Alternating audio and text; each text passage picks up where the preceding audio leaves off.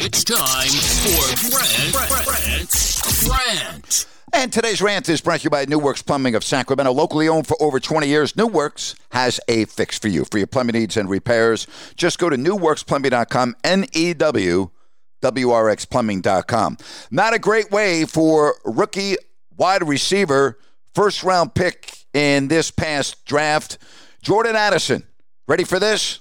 Minnesota Vikings cited for driving 140 and a 55 mile per hour zone. That's right. He was pulled over after three in the morning on I 94 in a Lamborghini.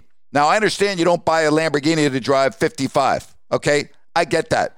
But 140? Really? You're going 140?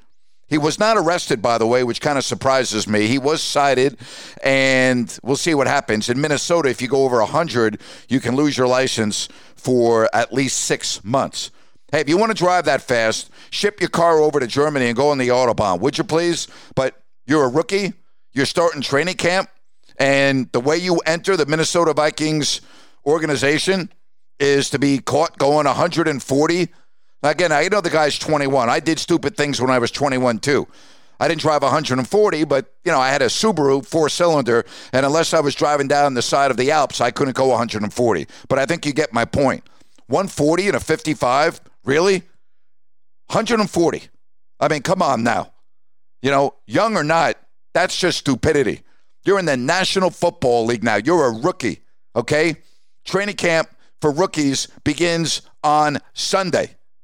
Stop it already, would you? Grow the hell up. 140 and a 55 for crying out loud. Absolutely unfreaking believable. And that's my rant for today.